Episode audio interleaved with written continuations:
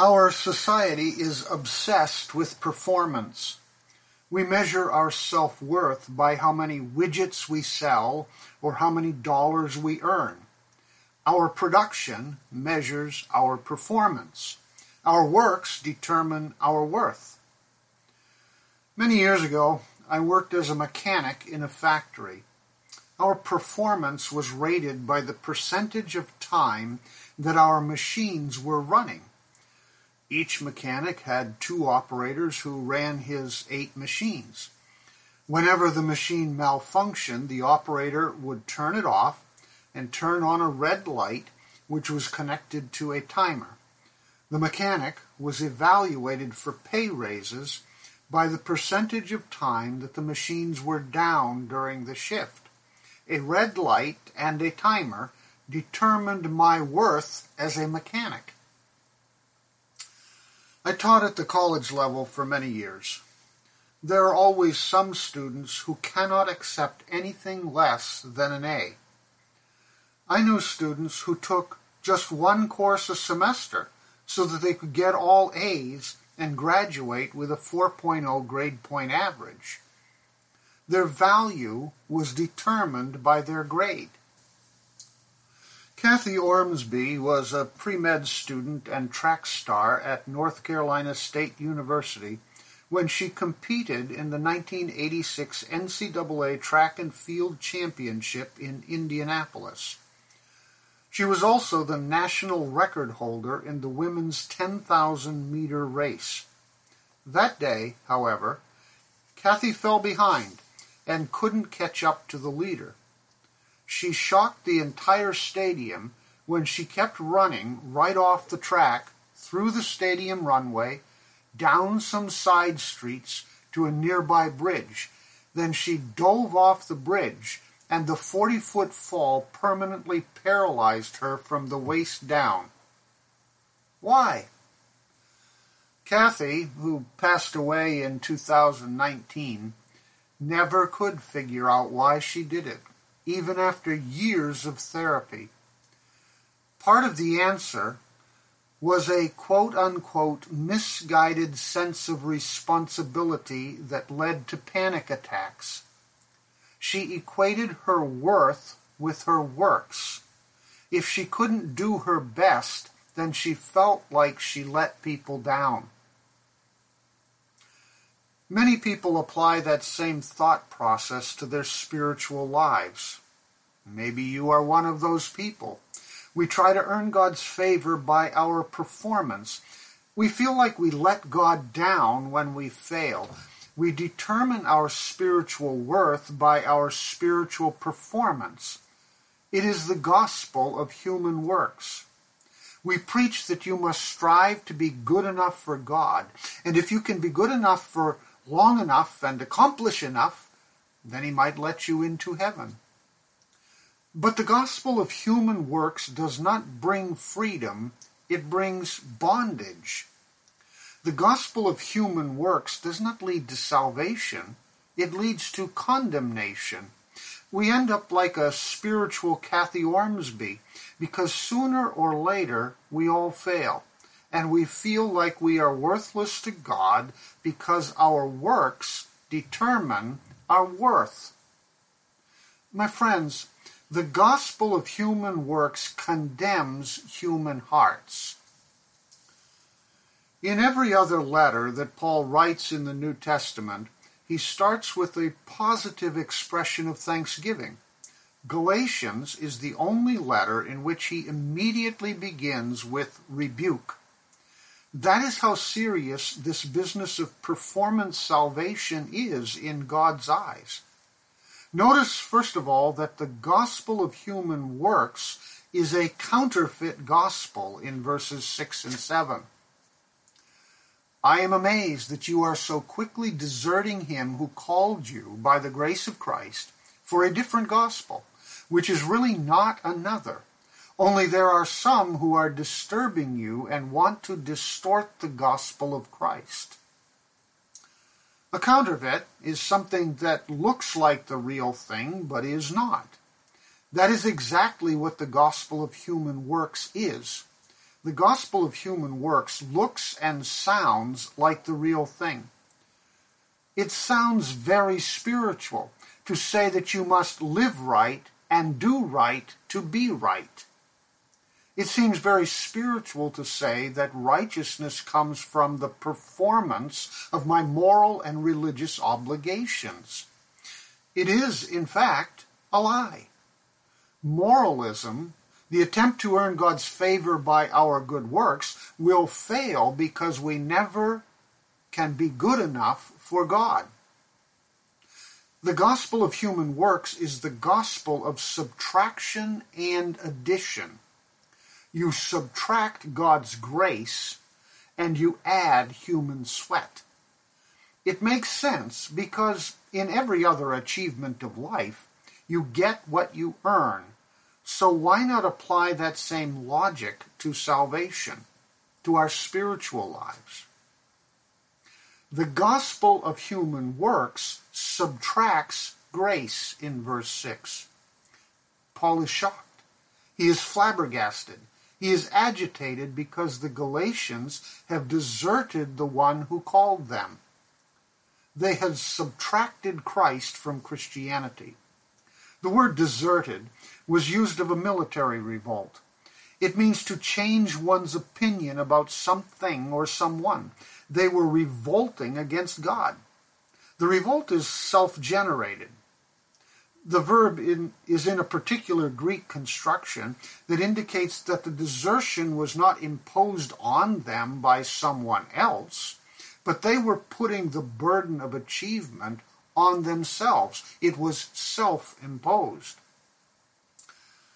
The amazing fact about the gospel of human works is that I do it to myself.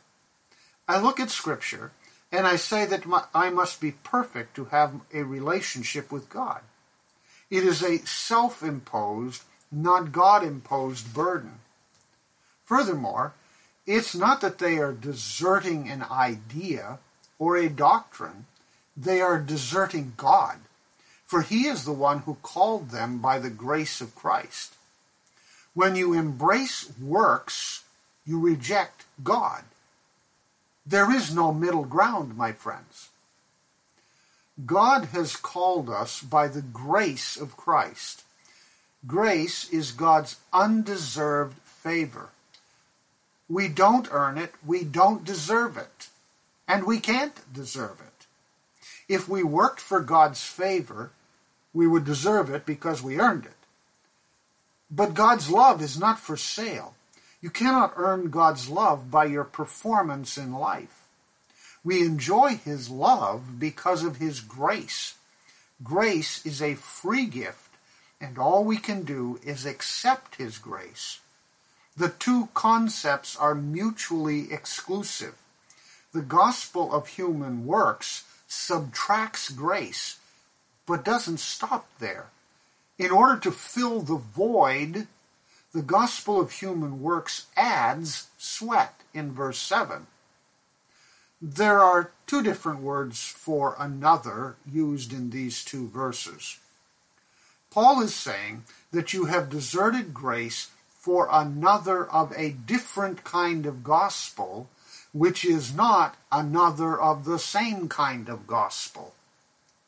So this new gospel was a counterfeit gospel which binds, not saves.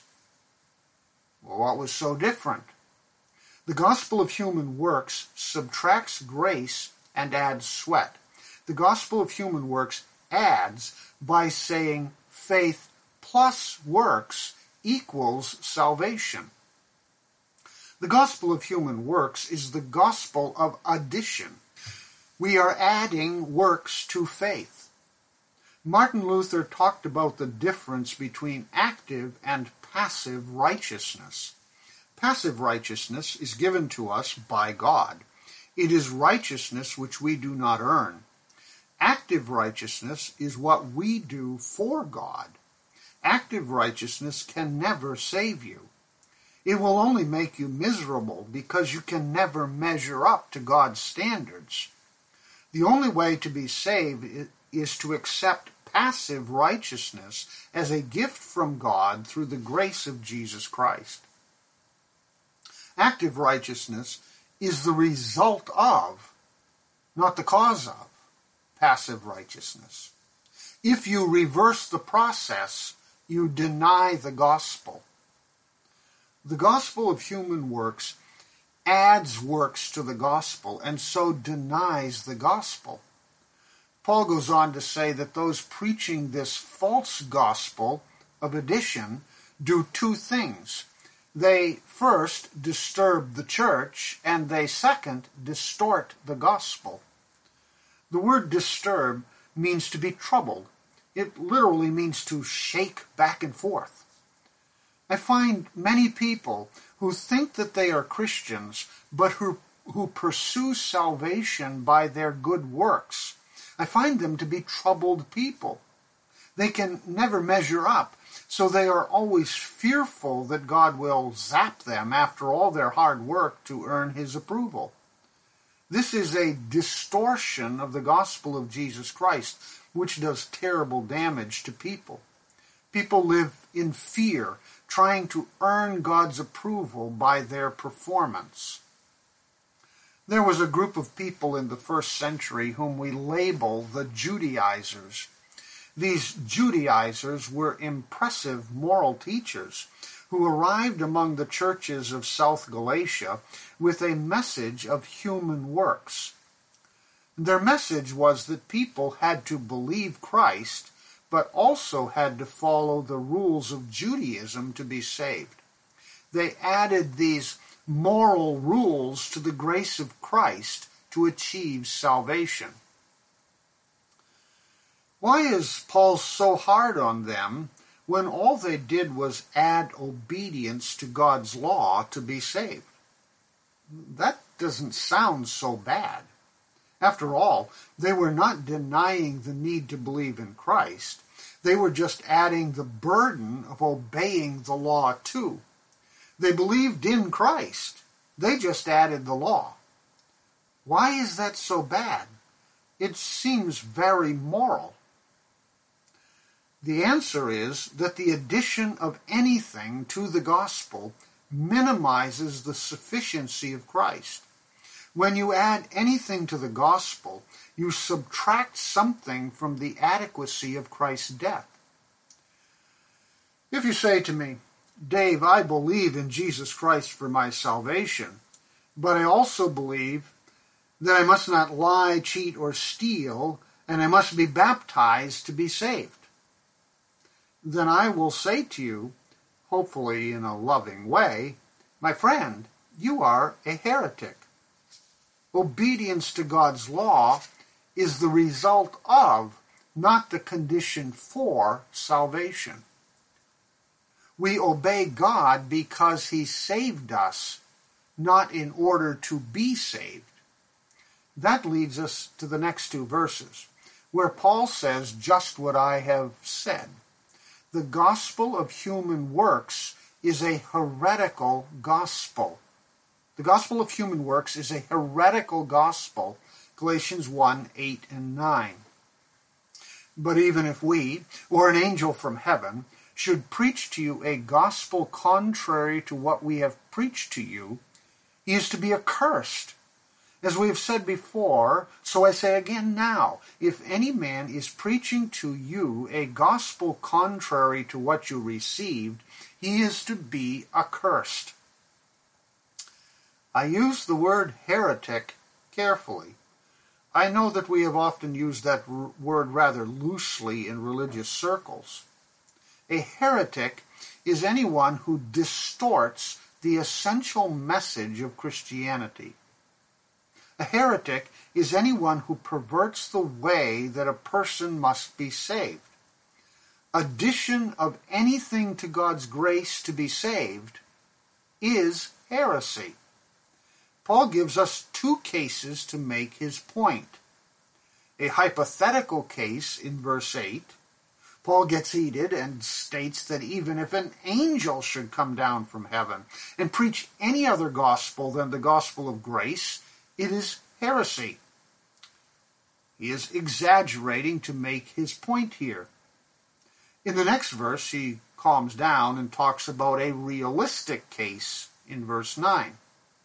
Some people are actually changing the message of salvation, so let the curse of God rest upon them. The most respected religious leader who preaches a heretical gospel is a heretic. Martin Luther said, That which does not teach Christ is not apostolic, even if Peter and Paul be the teachers. On the other hand, that which does teach Christ is apostolic, even if Judas, Annas, Pilate, or Herod should propound it. I remember growing up in Pakistan where my parents were missionaries. They often faced opposition from the Islamic leaders in the country. One Islamic newspaper published the full text of a sermon preached by one of the missionaries in order to ridicule the Christian message in public. However, some people responded to the message and became Christians even though the medium was anti Christian. The message, not the messenger, is what is vital to saving faith. If a person distorts the true gospel, let him be accursed, Paul writes no matter how well respected the messenger is in this world. The word translated accursed is a powerful word. The Greek word is one which you may have heard. It is anathema. Anathema means that which is devoted to God without hope of being redeemed. Hence, that which, or he who, is doomed to destruction, accursed doomed to destruction is serious business, my friends. God is not playing games with his message of salvation. Essentially, Paul is uttering the curse of hell upon them. He is saying, please understand that I'm not trying to offend anyone when I say this now. Paul is saying, let them go to hell. Let them be damned. Why would Paul take this so seriously? He takes the gospel seriously because misleading people about the gospel is a life and death matter. It is worse than a matter of physical life and death. This is a matter of eternal life and death. Spiritual malpractice is far worse than medical malpractice. Bad directions from a good source will still kill you. If I tell you to get on the interstate highway going the wrong direction, you are likely to get killed. That is serious business, no matter how well meaning I might be in my directions. But it is even more serious to tell you to get on the wrong road to eternity. The wrong spiritual road leads to hell, not heaven. So, first, the gospel of human works is a counterfeit gospel in verses 6 and 7. Second, the gospel of human works is a heretical gospel in verses 8 and 9. But, third, the gospel of human works is a popular gospel in verse 10. Paul writes, For am I now seeking the favor of men or of God? Or am I striving to please men? If I were still trying to please men, I would not be a bondservant, a slave of Christ. Paul had apparently been accused of seeking to please men by those who opposed his ministry. Here he defends himself against the accusations by saying, Do men pleasers pronounce curses on other people? Is that the way to be popular? Paul is not suggesting that he never seeks to please others. Actually, he did strive to please others sometimes. You can read in 1 Corinthians 9 19 to 22, 1 Corinthians 10 33, and Romans 15 1 through 3 examples of that. He is not condoning a belligerent attitude or a crusader mentality to our witness for Christ. Paul is saying that the one place we cannot compromise is when the gospel is at stake. We must never accommodate ourselves to others if it will compromise the essential message of Christianity. We must draw our line there. The gospel is non negotiable. The ironic reality is that the gospel of human works is a men pleaser. It is popular, very popular.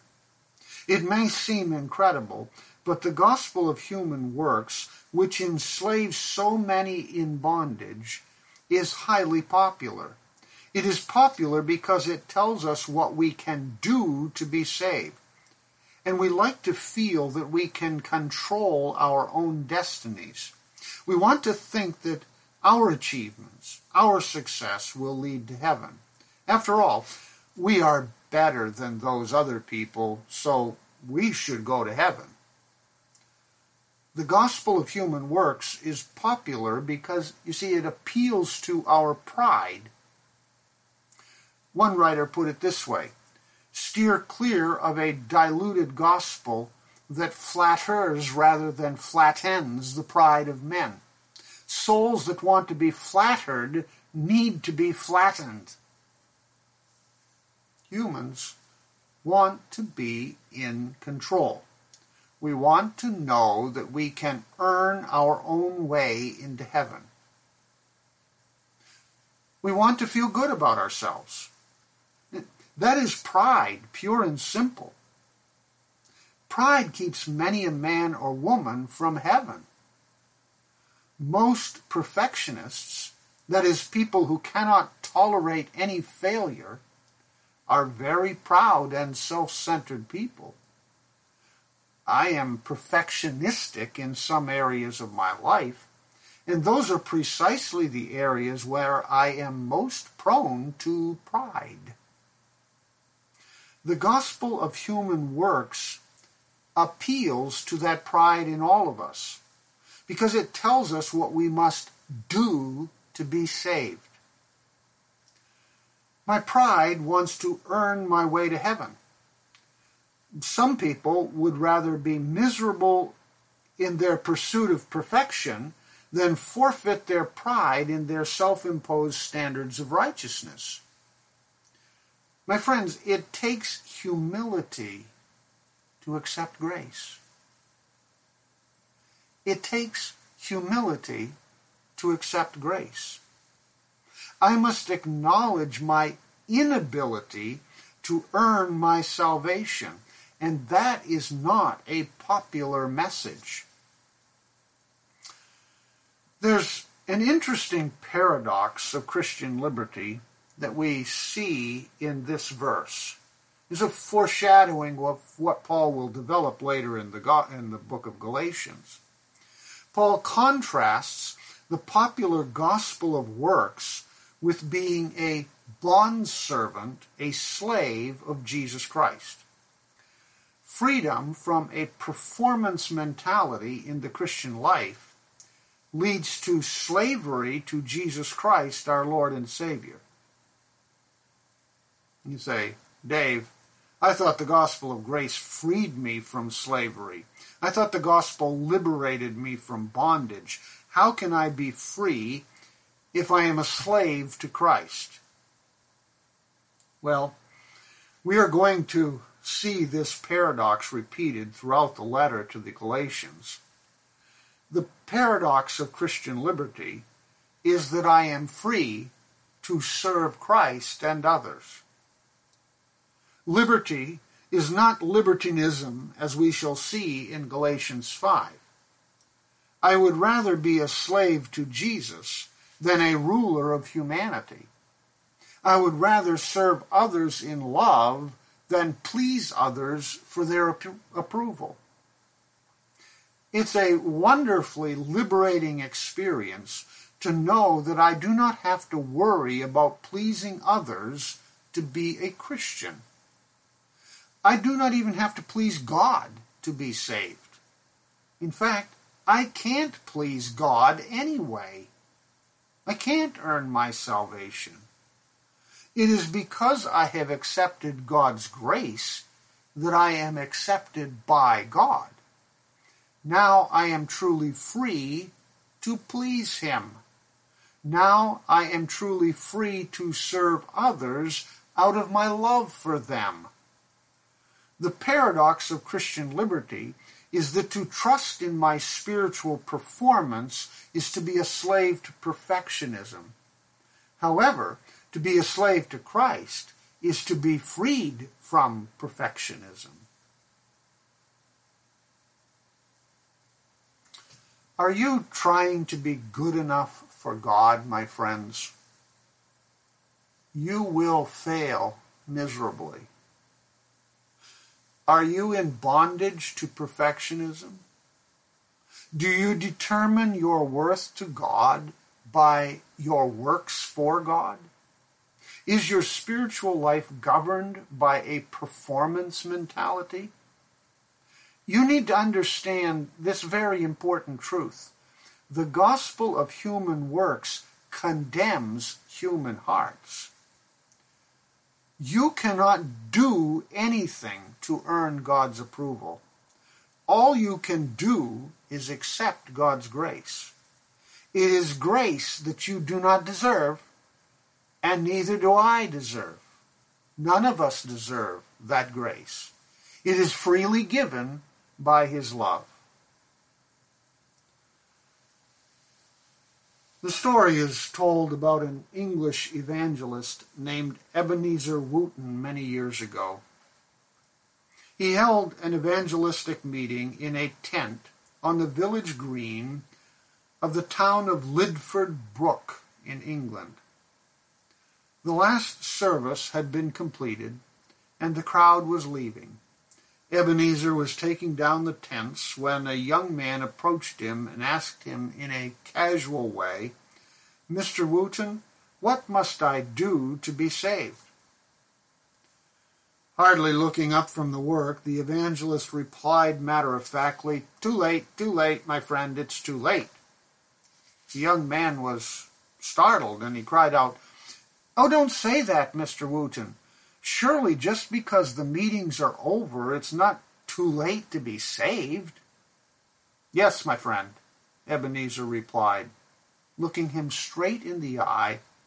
It is too late. You want to know what you must do to be saved. And I tell you that you are hundreds and hundreds of years too late.